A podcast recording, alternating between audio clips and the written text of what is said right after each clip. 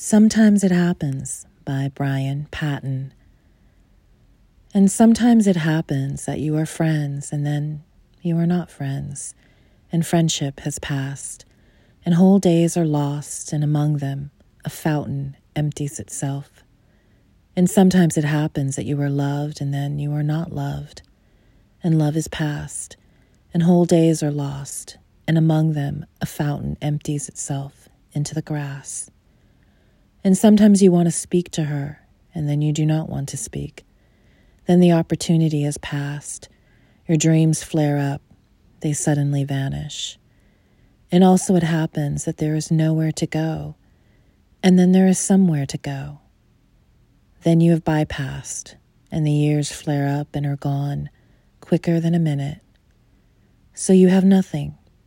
You wonder if these things matter and then, as soon as you begin to wonder if these things matter, they cease to matter, and caring is past, and a fountain empties itself into the grass.